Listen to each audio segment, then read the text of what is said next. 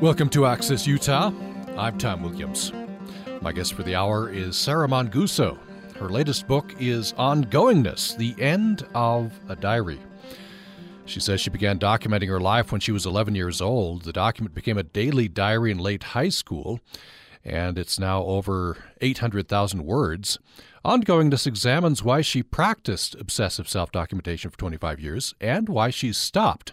She says, in a nutshell, her son was born. It might seem self evident to those who know anything about parenthood that there would be upheavals. She says, though, motherhood brought two unexpected upheavals. First, her concept of time changed from a series of documentable moments to a river that carries moments away. And second, she found herself literally becoming time, becoming the background against which her son lives. Ongoingness is her third memoir. Two Kinds of Decay is about illness, she says. The Guardians is about suicide. Ongoingness, the current book is about memory. All three are about mortality. Sarah Manguso, welcome to the program. Thank you for having me. Appreciate you uh, being uh, with us. So uh, tell me when, when the diary began.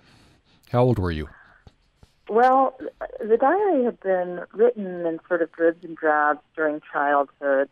Um, I think many girls are given diaries in elementary school and expected to sort of dutifully fill them. But the diary, as it exists as a document, started on one night when I was 14 years old. I had just been to my first art op- art opening, and I had just had my first cup of wine, you know, out of a out of a Dixie cup in some little gallery in Boston. And when I got home that night, I realized that I was still partly contained in the moment. It had been such an intense experience. I I looked at this painting next to a friend that I loved, and I realized when I got home that I would have to write down, as I say in the book, everything that had happened, and everything that I had thought while it had happened, and then everything that I thought while I had been recording what had happened, and that oh sort of in in one session changed the diary forever, and it then became an extremely inclusive, almost obsessive practice. And you're right that you you wish that uh, you could hit the pause button, not your words, mine, on, on life, so that you could you could record everything, as you say, not only what happened, but but everything about what happened, the, the emotions and such. Yeah, that's actually a great metaphor. Uh, the metaphor that I use in the book is that I wish there were buffer days between the real days, so I would have time to sufficiently document the real day. So this this is this is intense awareness, right? There, there's some virtue there, and also some vice. Perhaps there's some obsessiveness about it. Yeah, it just seemed a necessity to me uh, to, to thoroughly document and understand an experience. And until I had done that, I felt that I was really sleepwalking through life. I hadn't really thoroughly finished an experience until I documented it. Hmm. So it wasn't real, I suppose. Oh, that's an interesting word. Real. Well, I don't know that that worried me so much as simply the sensation that I, I sort of felt trapped still within these moments that had long passed. And the practice of documenting them and the practice of really um, not just sort of writing uh, cathartically about what had happened during the day, but really trying to write about each day in prose as good as I could get it, as compact as I could get it, as accurate as I could get it. That was the practice that made me feel that I could move on to the next day. You write that you were terrified you might forget something, might miss something important. This I guess, was a fear. Yes, yes. It, it it really was um, the diary was a byproduct of this intense and ongoing anxiety that somehow I I would become. It, it, it seems it seems ridiculous to, to me as I say this now because the the anxiety has well as you as you know having read the book the anxiety has subsided but before it did it felt like the biggest problem I had and I re- realize how kind of grandiose and impossibly pathological that sounds. But without, without, as I say, emptying the reservoir of memory every now and then, uh, this this anxiety would well up, and certainly during a very intense experience, very emotionally intense experience, or, or during a very full day or a series of days, I always felt the same telltale anxiety that the reservoir was filling and that it was my my job, my absolute need to empty that reservoir into the document, into this ongoing document before I would really feel okay again.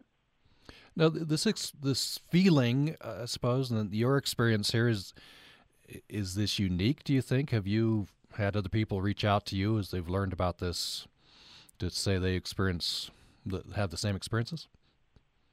I don't think it's unique at all. No, um, in fact, I think now at at this moment in the culture, I think it's very unusual to find somebody who doesn't practice some kind of self documentation.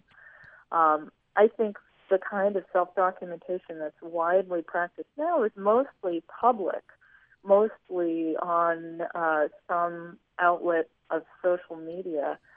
And I don't know necessarily whether this sort of this this same anxious dread is what impels people to self document, but um, I, I wouldn't say that I am unique in having this dread. Um, I know that that sort of gentler uh, cases of graphomania, the obsessive need to write, are really not that unusual. Uh, you know, you walk into any city park and you see people scribbling in notebooks. It's um, well, I guess now um, now that it's so easy to write on a smartphone. In fact, that's usually how I do it when I'm away from my desk. Um, uh, the practice is a, a bit more invisible. You don't really see that I'm writing. It may be that I'm just playing a video game or something. Um, but I, I don't think I'm at all unique in feeling this pressing need to document, this pressing anxiety, uh, nor in just the practice of self-documenting itself. Um, I I haven't taken any any scientific polls, but I think probably those who don't document at all, don't document their lives at all, would probably be in the minority. Hmm. So you think that's uh, that's grown in number, and I guess maybe percentage people are documenting their lives. What's the what's the impulse? Do you think all these people out there writing, and, and I guess maybe it's a different impulse people who then post, or is it the same? Yeah. Well, no, I think you're absolutely right. I think the impulse to self-document publicly and the impulse to self-document privately probably arise from some two very different sorts of anxieties or needs or wishes. Self-documenting publicly is an attempt to connect, right? Isn't it? It's it's it's it's a way of participating in something larger than one's own solitary life. Uh, self-documenting privately, I guess there must be uh, a variety of reasons to do, you know, either type of self-documentation. Um, uh, what I can say is that for me, it arose from this particular anxiety that was central to my experience of life and time for more than two decades and has since subsided. I um, I have to confess something though. The subtitle of the book is "The End of a Diary," ongoingness, the end of a diary. And I, what I have to confess is that the diary hasn't ended. You know, it it, it hasn't sort of been been put out of its misery or, or been thrown into a fire. The end that I'm talking about in the book is really the end of this particular anxiety that if I didn't self document thoroughly and accurately and regularly, I would just get swept up in time and begin sleepwalking through life with no awareness of what I was doing. The the diary now for me, uh, it it's almost just uh, it's a habit, but it doesn't feel like a bad or harmful habit. I usually log what I do during the day, what kind of work I do, uh, who I see, uh, what I read, and um, if my son does something interesting, I log it there too. So you've said that uh, you started out the book Ongoingness, uh, envisioning it as a book about compulsive diary keeping. Read a yeah. lot about other people's diaries, and you talk about graphomania, excessive urge to, to write. So that's that's what you set out to do. It is.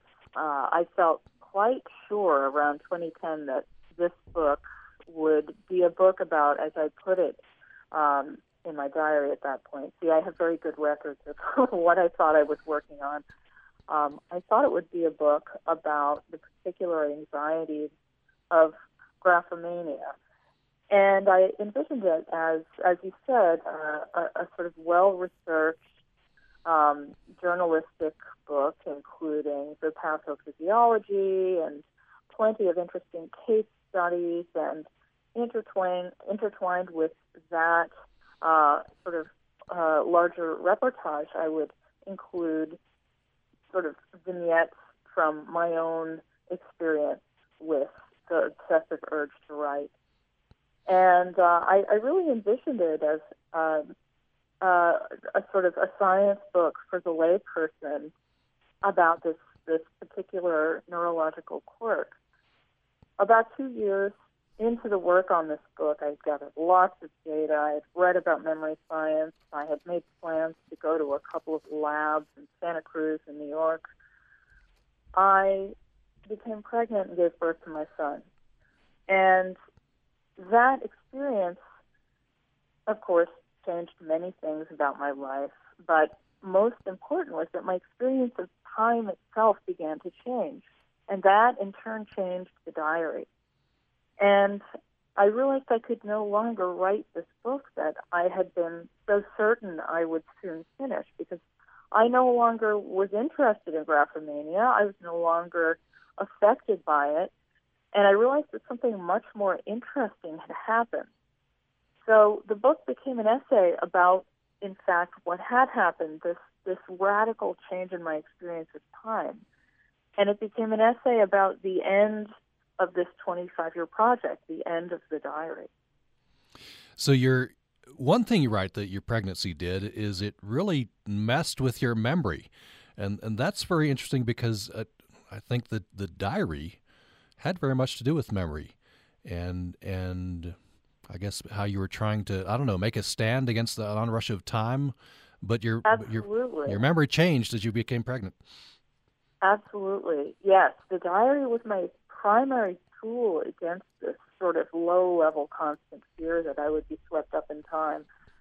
And when I became pregnant, almost immediately, I I began suffering not just the familiar exhaust, you know, physical and mental exhaustion that I knew was coming, but also a very bizarrely, uh, to me, it felt bizarrely almost complete inability to retain anything in my working memory, in, in what used to be called short term memory.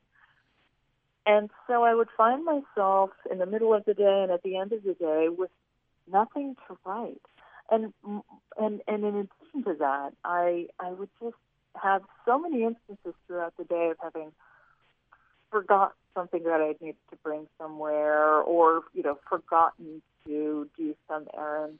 And this may sound perfectly uninteresting, but up until that point, I considered myself a rather high strung and competent type A person. So that was just so damaging to my sense of who I was and how I functioned in the world. And I realized that this sort of constellation of rather minor problems all had to do with the loss of my short term memory. Hmm. Uh, it's interesting. It, it, you've also said that you were reluctant to represent pregnancy as a weakness in, in this way, right? Because uh, oh, over, yeah. over a long period of time, this has been a, I guess, a cudgel used to to demonstrate that women, you know, aren't intellectual in this way. Absolutely, yeah. I, I, I wrestled with that, and every time I opened my mouth to, to talk about this exact problem, I went because there is a social imperative for women not to represent pregnancy as a period of anything less than normal strength and normal ability, because that represent that representation of, of pregnancy as, as sort of a weakening or a lessening or a tiring force, just as you said, becomes a cudgel for the patriarchy in order to represent that mothers are less valuable than other human beings. On the other hand, though, um, I, I still have to include that that that that utter surprise I had that I couldn't remember anything, because I think it's also a supreme injustice to mothers to represent motherhood as trivial. And up until I had the experience of pregnancy and motherhood myself, I was in total thrall to the patriarchal cliches that motherhood is this trivial thing that you should just kind of do in the background of your regular life. And uh, I I thought, you know, I I I I, I had of course read about this new type of love that I would feel, but I had been so well trained by the patriarchal cliches to think of that as just oh that's just some mushy thing that that that, that women feel but you should try not to feel that because it's much more useful for you to be a, a writer and a teacher. And you know those are those are much nobler pursuits than merely being a mother and of course the real experience of motherhood is so much more both socially and emotionally complicated than that we'll go to break and then we come back. I want to talk about how motherhood changed her changed your whole concept of time, of being in time. The old idea of ongoingness, the title of the book. Before we go to break, uh, maybe I get you to tell me a, a, couple of these anecdotes that you recount uh, in the book that uh, recount how you, a person with good memory, lost your memory during during pregnancy. Yeah, well, I had a very strange experience of realizing um, that my very good friend's father had died two years earlier. And at the moment, I, I realized not only that he had died, I actually read about this in a magazine article, but I also had realized that I had never sent my condolences two years before. So I, so I Im- immediately dashed off a note, just feeling so ashamed and so really guilty for not having been there for my friend in this particular very important way. And he immediately wrote back, "Oh, no, you you you sent a very nice card. We talked about this several times. I have no memory of it." Hmm. Similarly, a friend of mine, um, this was within the same week, which is why I remember these so well. Three or four days later, a friend of mine said that his apartment had been burgled. And my first thought was, oh, what a good thing the dog wasn't hurt during the burglary. And he said, no, Sarah, we, we put the dog down six months ago. And I had still, I had no memory of that either.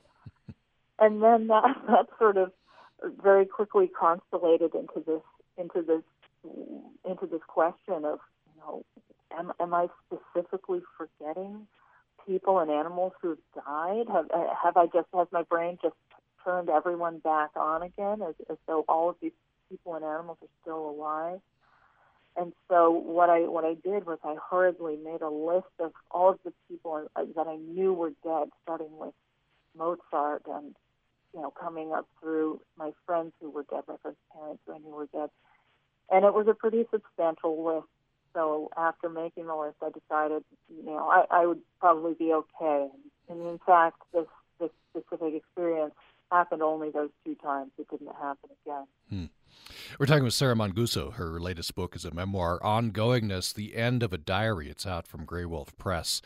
And uh, she's author of uh, previous memoirs, The Two Kinds of Decay, which recounts her experiences with a very rare uh, disease. Uh, also, The Guardians is about a suicide. Ongoingness is about memory. She says all three of those books are about mortality. And we're going to continue this discussion following this break. So, on any given day, you are lied to between 10 and 200 times, and that's why you need to become a lie spotter. What do you think about my hair? Your hair's great. Thank Swear you. to God, on my mother's grave. That's what we would call a religious reference combined with oh. overemphasizing one's truthfulness. I'm Guy Raz. Why we lie, why we believe them. Next time on the TED Radio Hour from NPR. Monday morning at 10 on Utah Public Radio. Programming on Utah Public Radio is made possible in part by our members and Cafe Ibis, Gallery Deli at 52 Federal Avenue in Logan, featuring seasonal local and organic foods. Open for breakfast 7 a.m. to 11 a.m. and lunch 11 a.m. to 4 p.m. Monday through Saturday, Sunday brunch 8 a.m. to 1 p.m. and menu information available at cafeibis.com. Thanks for joining us for Access Utah. We're talking with Sarah Manguso. Her latest memoir is Ongoingness The End of a Diary. It's out from Graywolf Press. Uh, she began documenting her life when she was 11 years old. Her diary is now over 800,000 words. Uh, and uh, she set out to examine uh, obsessive self documentation in her book. She became pregnant and uh, very interesting observations on pregnancy, time, mortality. You're welcome to join this conversation at 1 800 826 1495, or you can join us at upraccess at gmail.com, and we're on Twitter at Utah Public Radio. Before we uh, jump into some of the changes uh, in your perceptions of time and mortality on, on pregnancy, uh, you say, uh, Sarah Manguso, that um, the diary was not for public consumption. There were only three snoops over the years your father, your college boyfriend, and a roommate. Other than that, diary has not been read by another person. Uh, I wonder if you tell me the story about your college boyfriend. This is uh, hilarious. sure, I'd be glad to. Um, I should say that there there were three snoops that I know of. Um, everybody else, if if in fact there was anybody else, covered his or her tracks. The first time anybody read the diary that I knew about um, was when I was in college, and so the document had been a daily diary for about three, three, almost four years by then. It was 75 pages long, and uh, well, this this fact will will enter later in the anecdote, but. Um, I lent my laptop, for laptops were relatively rare in the early 90s, to my boyfriend because he needed to write some papers overnight. He was going to stay up all night write five or six papers all at once. And so I went in the laptop and I went to bed. And in the morning, when I went to open the laptop, I found that there was a little Microsoft Word icon in the middle of the desktop, which I normally kept absolutely empty. And the icon said, Please read me, Sarah and I thought I, I had no idea what what it would be, you know, whether whether it was something some some love note or or you know are we breaking? I had no idea. I opened it, and then the first sentence was, "Dear Sarah, I just read your diary, all 75 pages of it." And the first thing I thought was, "Huh, wow, 75 pages." I you know I hadn't I hadn't taken the time to count words or pages uh, up until that point. And uh, so there was this this long, I think, well-meaning letter uh, that uh, my boyfriend had composed, and it was largely about his analysis of, of the self, uh, this this sort of private self that I've been documenting in my diary, and he he felt that it was his his duty to try to help me be a better person. Because of course I had written all about envy and jealousy and feelings of failure and um you know, it was my diary. But uh, you know, upon 30 seconds of reflection, I realized also that had he in fact read all 75 pages, he would inevitably have come upon the passage in which I described how I could barely feel him inside me. See, he was going to fix you, I think. Yeah, I think he really wanted. I mean, I think I think it it to him felt like a really worthy, um, in, in fact, um, necessity. Hmm. That's not how it felt to me, though. Yeah, you you didn't end up with him, I think. I did not. Yeah. No. yeah. Um, uh, what are we? It's just part of this passage. Um, you say when you were just summarizing this, you say when you were 23 you began seeing a psychotherapist because you couldn't bear the idea that after the end of an affair, all your shared memories might be expunged from the mind of the other. And then you go on to say your life exists mostly in the memories of people you've known. And of course, in 150 years, no one will be alive to have ever known you. That's uh, it's a common condition. Of course, we, we, we all have these worries. Maybe you t- took them to the a, uh, a bigger degree, a higher degree. What do you talk a bit about yeah. that? Yeah, absolutely. Yeah, I think. Um, well, that passage ends um, with the idea that being forgotten like that, you know, being being subject to being forgotten like that, feels more like death than death. Mm-hmm. And at the point that I wrote that, at the point that I felt that and believed it wholeheartedly, I still felt that the the real content of my life was my memory, was my not just my my memory as as a sort of general vague thing, but the catalog of memory of all of the things that had ever happened to me, that had ever happened to me by myself, that had ever happened to me in the company of another person. And it felt really, it felt psychologically unsafe to, to go around through life without this complete catalog. Um, I, I see now that this is just another way in which I wanted to exert control over something that cannot be controlled.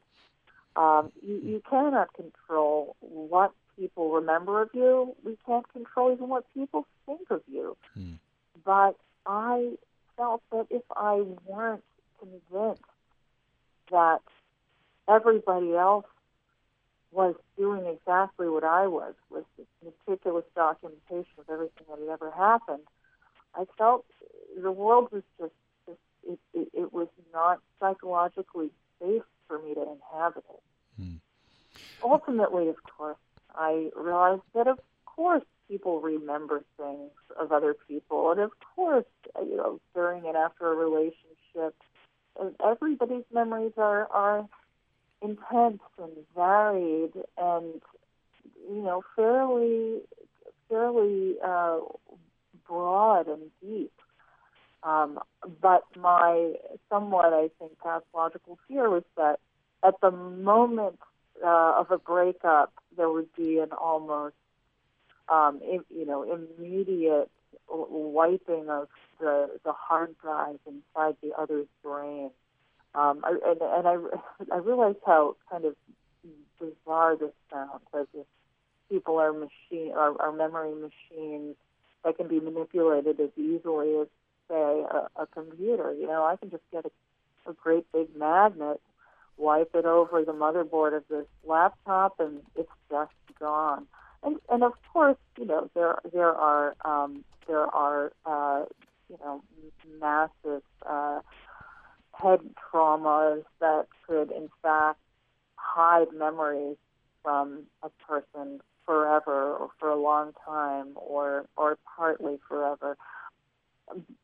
But the way that I was imagining that would happen inevitably at the end of every relationship was it was just it was just wrong. And I think it was just a symptom of my greater anxiety that if I didn't possess this complete catalog of my life I would not be okay Of course, there's uh, it puts me in mind of the the, the movie Eternal Sun, Sunshine of the Spotless Mind, where you know sci-fi representation of, of people who would, would intentionally erase memories to to also erase the pain.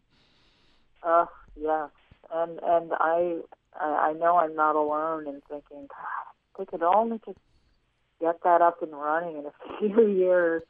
Um, there's a, a line in the book in which I I realized that that very early childhood memories I thought had been absolutely expunged from my mind are are are here, are still here with me. Um, and and I write everything that's ever happened has left its little wound, mm-hmm. and um, and that sort of becomes the the well one of the two realizations with pregnancy and motherhood. Um, that realization that these old old memories are still with me was was the other experience that really changed the diary. I wonder if the reverse is also true. You talk about uh, you, know, you, know, immortality through other people's memories. Uh, then, did you feel an especial responsibility to remember others and and give them that immortality? That's a great question, and I have to confess that I I never felt this responsibility.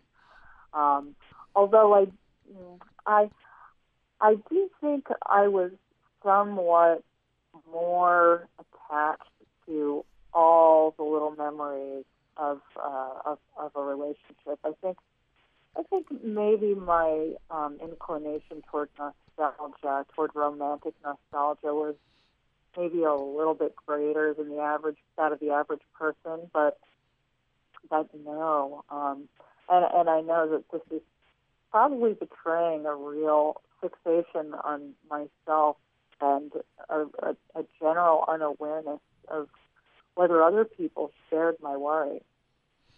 Now, what about recording? We talked about this a little earlier in, in the program, but but that could be a way to immortality to to I don't know outrun time, cheat time, or or you know overcome uh, the passage of, of time and, and memory.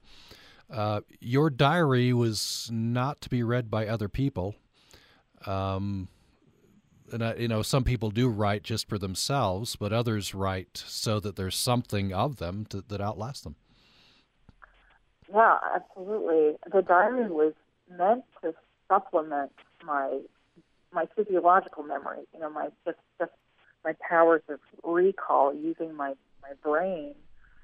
And um, yeah, it's interesting that these questions of immortality that seem absolutely relevant to the very idea that one would make uh, a physical diary.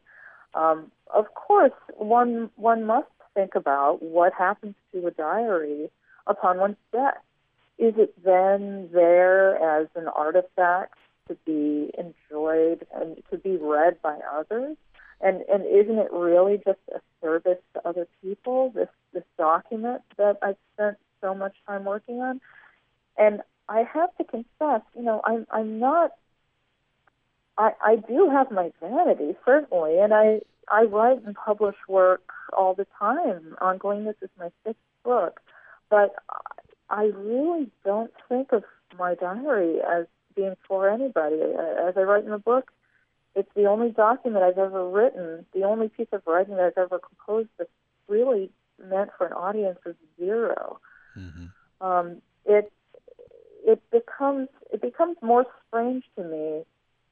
Um, that fact becomes more strange to me when I have to admit that the time that I take in composing and even revising the sentences in the diary is no different from the the amount and the quality of the time that I take to compose and revise my work for publication.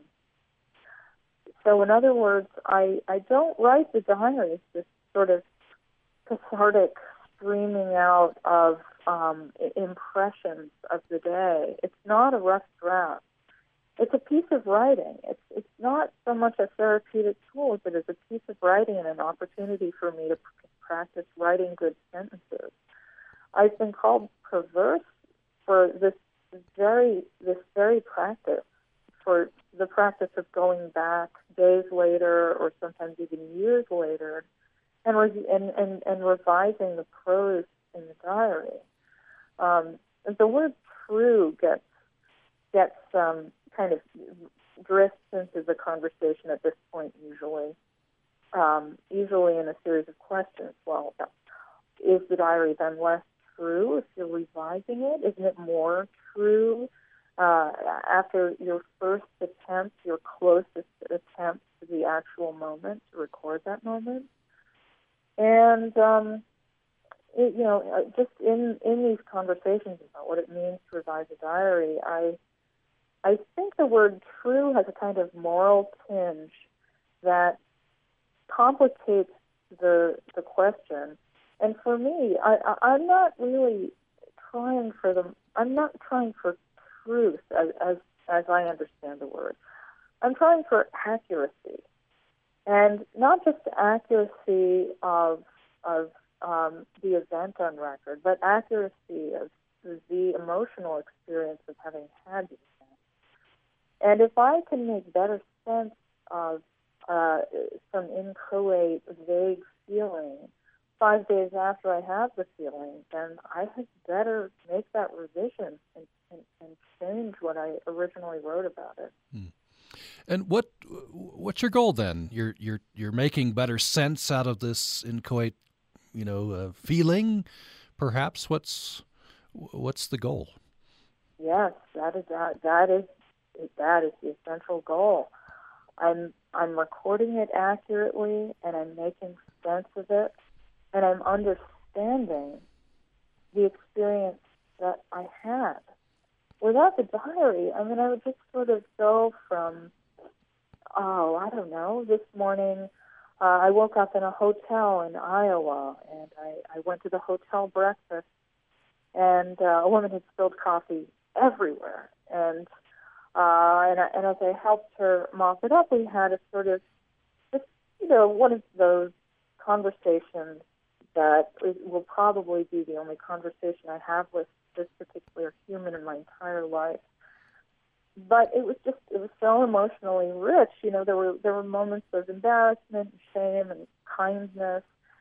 And um had I been writing the diary in the old way, the way that I originally started it, I would have written so much about this really profound emotional experience of connecting with somebody over an experience of embarrassment and sh- embarrassment and shame and kindness and, and ultimately friendship.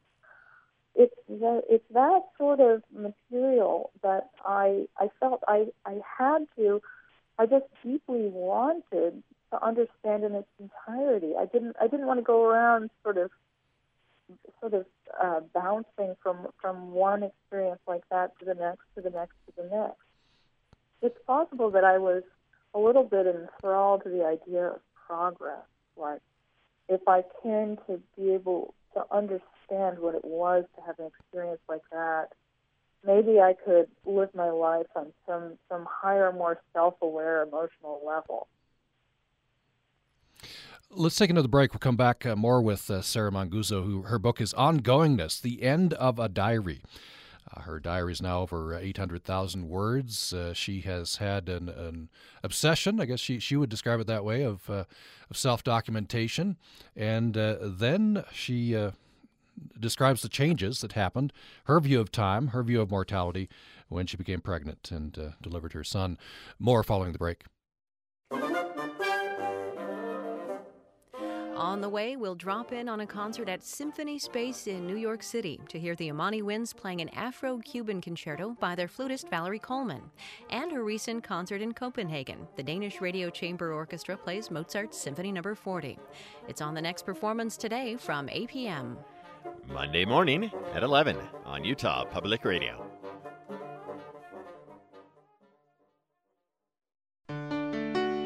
The Be Well moment is made possible by the USU Department of Human Resources Wellness Program at usu.edu/hr. Eat your fruits and veggies. You've likely heard this statement since childhood. However, research shows that it is good advice. Fresh produce is loaded with natural compounds that protect our bodies from disease. I'm talking about hundreds of compounds called antioxidants and phytochemicals that reduce inflammation in our bodies and improve our immunity. Fruits and veggies are low in calories, which is great for weight control, but they're big in volume, so they fill you up and satisfy hunger. Instead of telling yourself to eat less food, eat more food, eat more of the right food. Slice an apple on your oatmeal, grab a banana for a snack, and start your dinner with a colorful salad. Fill half your plate with fresh fruits and veggies, and you'll be a winner for life. Be well, Utah.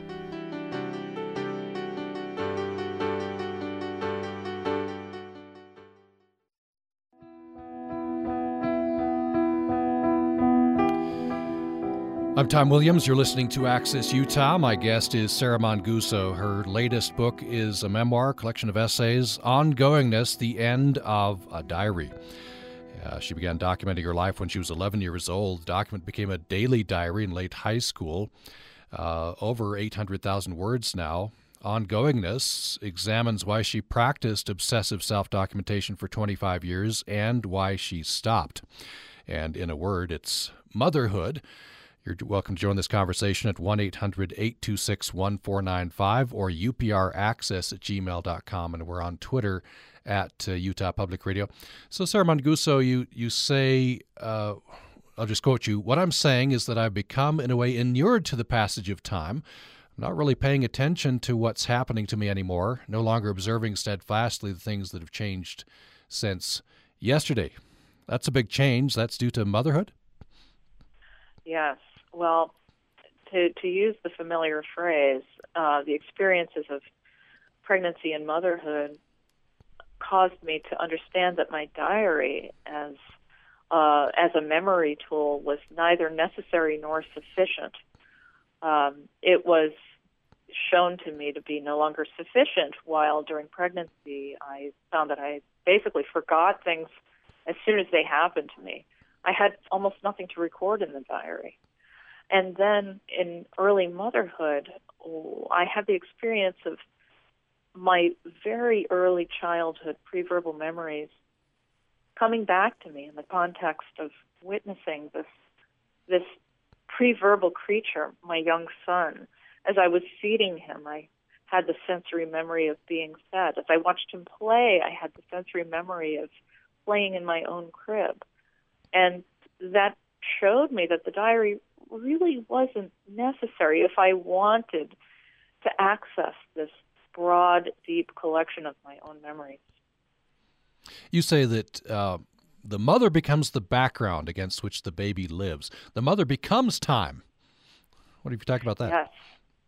Uh, sure. Well, until I was a mother, until I was a mother spending time with this other creature who needed me every instant of the day, um, until that experience, I really conceived of myself as a thing living in the world. I thought of myself as as this entity, sort of both separate but including uh, separate but included in the universe. And then the experience of being someone's mother, the experience of being the mother to a newborn, caused me to understand and even remember what I thought when I was very young that to a young child, a mother is this unchanging entity. A mother is a monolith. A mother is the background against which a baby or a very young child lives. And so I realized that myself, my, my sense of self changed from the sense that I was a thing living in the world to the to the conviction that I was a world. I was the background against which my son lived you write movingly as well about your students, and um, you, you, say your students still don't know what they will never be. You you say their hope is so bright you can almost see it. You you've now moved to you know I guess into your forties. You've you've lived some life, and there there's some things I guess you've come to terms with. You you'll never have some things you never you don't have to wonder now whether you'll have it or not. Students are in that precarious beginning position. Yes, it's precarious and it's so exciting. I remember so vividly the experience of being mostly potential, of of not even really having had the opportunity to try to do very much. And uh, I, I just I remember that period of early adulthood before uh, attempting jobs or relationships. I just remember that period of almost pure potential as being just very, very exciting. And now, in in I guess what I could call the beginning of middle age, I actually feel great solace in knowing the things that uh, have absolutely happened that can never unhappen, and also, as you said, the things that will never happen. Um, I will never be a physicist. I will never be uh, a soldier and uh, on the other hand, I, as I wrote to a friend, one of the great solaces of my life now is that I no longer have to wonder whether I whether I will have or should have children. When I'm with my students, I feel this excitement all the time. It's um, it's this excitement about about beginnings, about um, just this general feeling that everything is about to start right now, just one more moment. And um, I, it, it's a great privilege to get to be around people who are just embodying that feeling so deeply. But on the other hand, you know, who embodies it even more deeply is an infant for whom really just almost almost every part of him is is just its potential. He's he's barely done a thing in his life yet. Mm-hmm. Yeah, it's it's sort of a blank slate. You can imagine and hope and dream and yes. And, and I guess you you live that way through through your son as as parents do. Uh, you say that um, all three of your memoirs are about mortality. Uh, in uh, t- in two kinds of decay, which is about this rare illness that you that you've had, I guess still have. It's in remission, right? Um, that you you resist mortality, and the Guardians about a suicide. You realize you can't avoid it. In the current book, ongoingness, you accept mortality totally. Yeah. Um, I, well, it it was a, a good project for me to try to write about. Well, to try to come to some kind of understanding of the three books as belonging to a, a common pursuit. I think it's pretty much inevitable that if a writer, you know, stays writing for X number of years or X number of books, themes will arise. You know, common themes will arise and obsessions will sort of come to the surface without the writer even trying. And, and in fact, sometimes in spite of the writer trying not to write about the same thing again. Um, I definitely fall into both of those categories.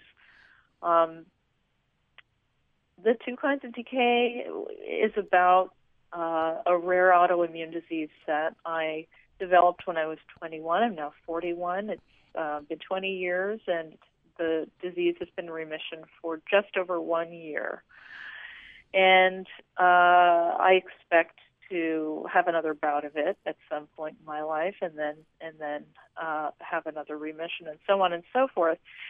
And um, I and yet I think of the problem of the disease as having been been really solved for me. Not solved because the disease is gone. Um, I, you know, I, I, it's not, and it never will be.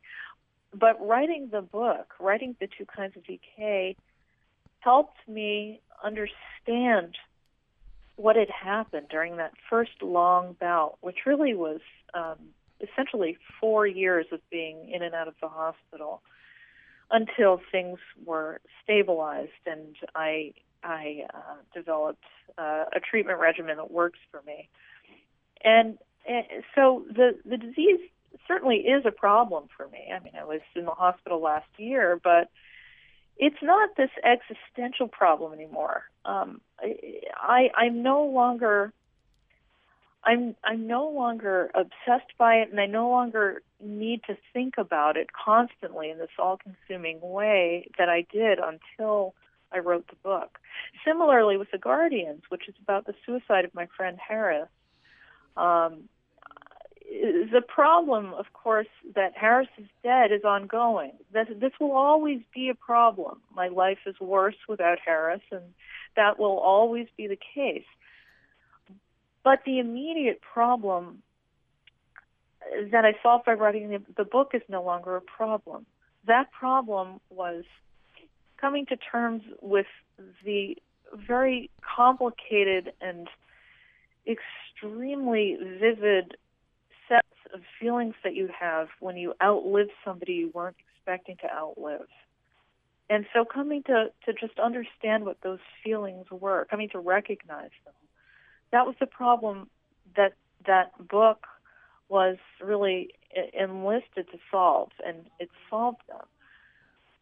And so, similarly, ongoingness was originally uh, a, a document that I was deploying in order to try to come to terms with this anxiety that if I didn't document everything, I wasn't living my life well. And it's and, and so this this idea this this problem of ongoingness to autobiography, this problem that you of course can't record everything because if you were recording everything you would just sit at the desk typing i'm sitting at my desk i'm sitting at my desk and and you know, there's no life anymore to record. But I got out from under that anxiety partly by writing the book and partly by uh, becoming a mother to my son and partly by by writing about the the sort of bizarre changes to my experience of time that that uh, motherhood brought. So it's um, as I as I said a few minutes ago, it's not the utter end of my diary. Um, the sub the subtitle of the book being the end of the diary. Um, the diary is ongoing, but the problem that was the original trigger for writing that diary is no longer a problem, thanks to my having written the book. We'll uh, leave it there. We're out of time. Ongoingness, The End of a Diary is the book. It's out from Graywolf Press. The author is Sarah Manguso. Thanks so much. Thank you. It was a pleasure. And uh, join us tomorrow. We're going to talk about languages, dead languages, invented languages. Our guests will be uh, Charlie Huenemann and Lynne McNeill from uh, Utah State University. Join us tomorrow. Thanks for listening today.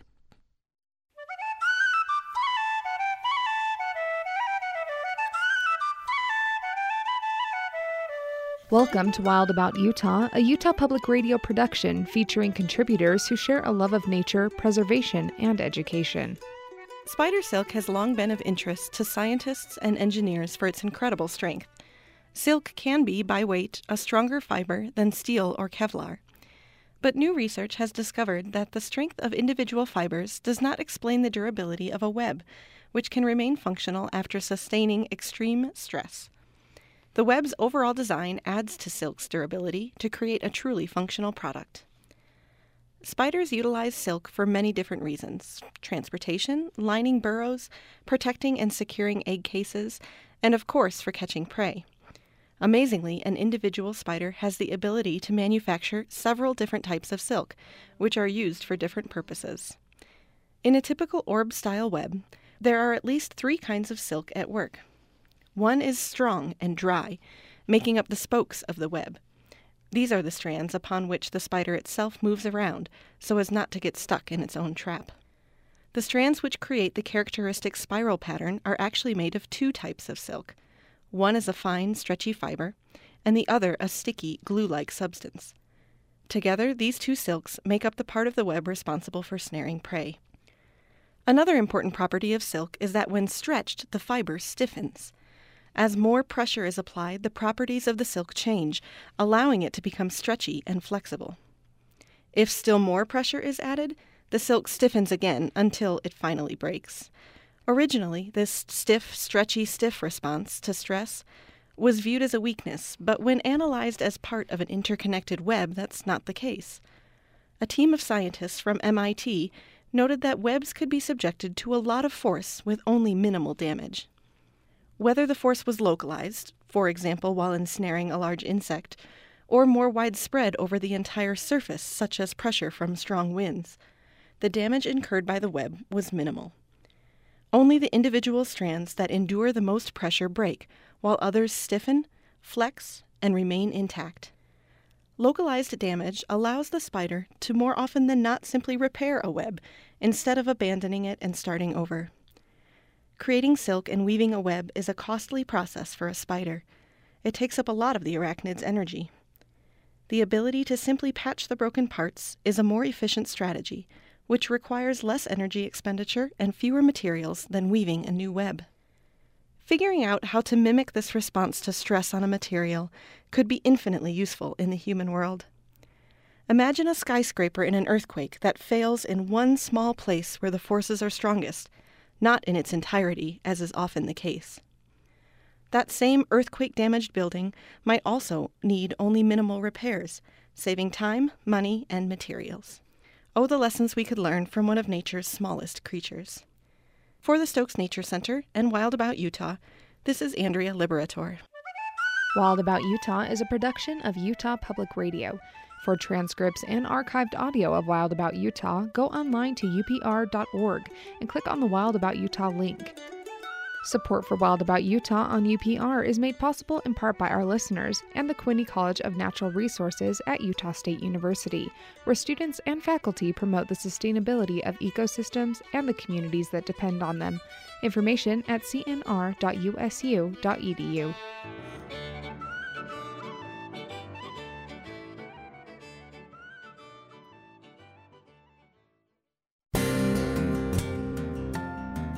This is Utah Public Radio, KUSR HD1 Logan, KUSK HD1 Vernal, KUSL HD1 Richfield, KUST HD1 Moab, KCEU Price, and KUSU FM HD1 Logan.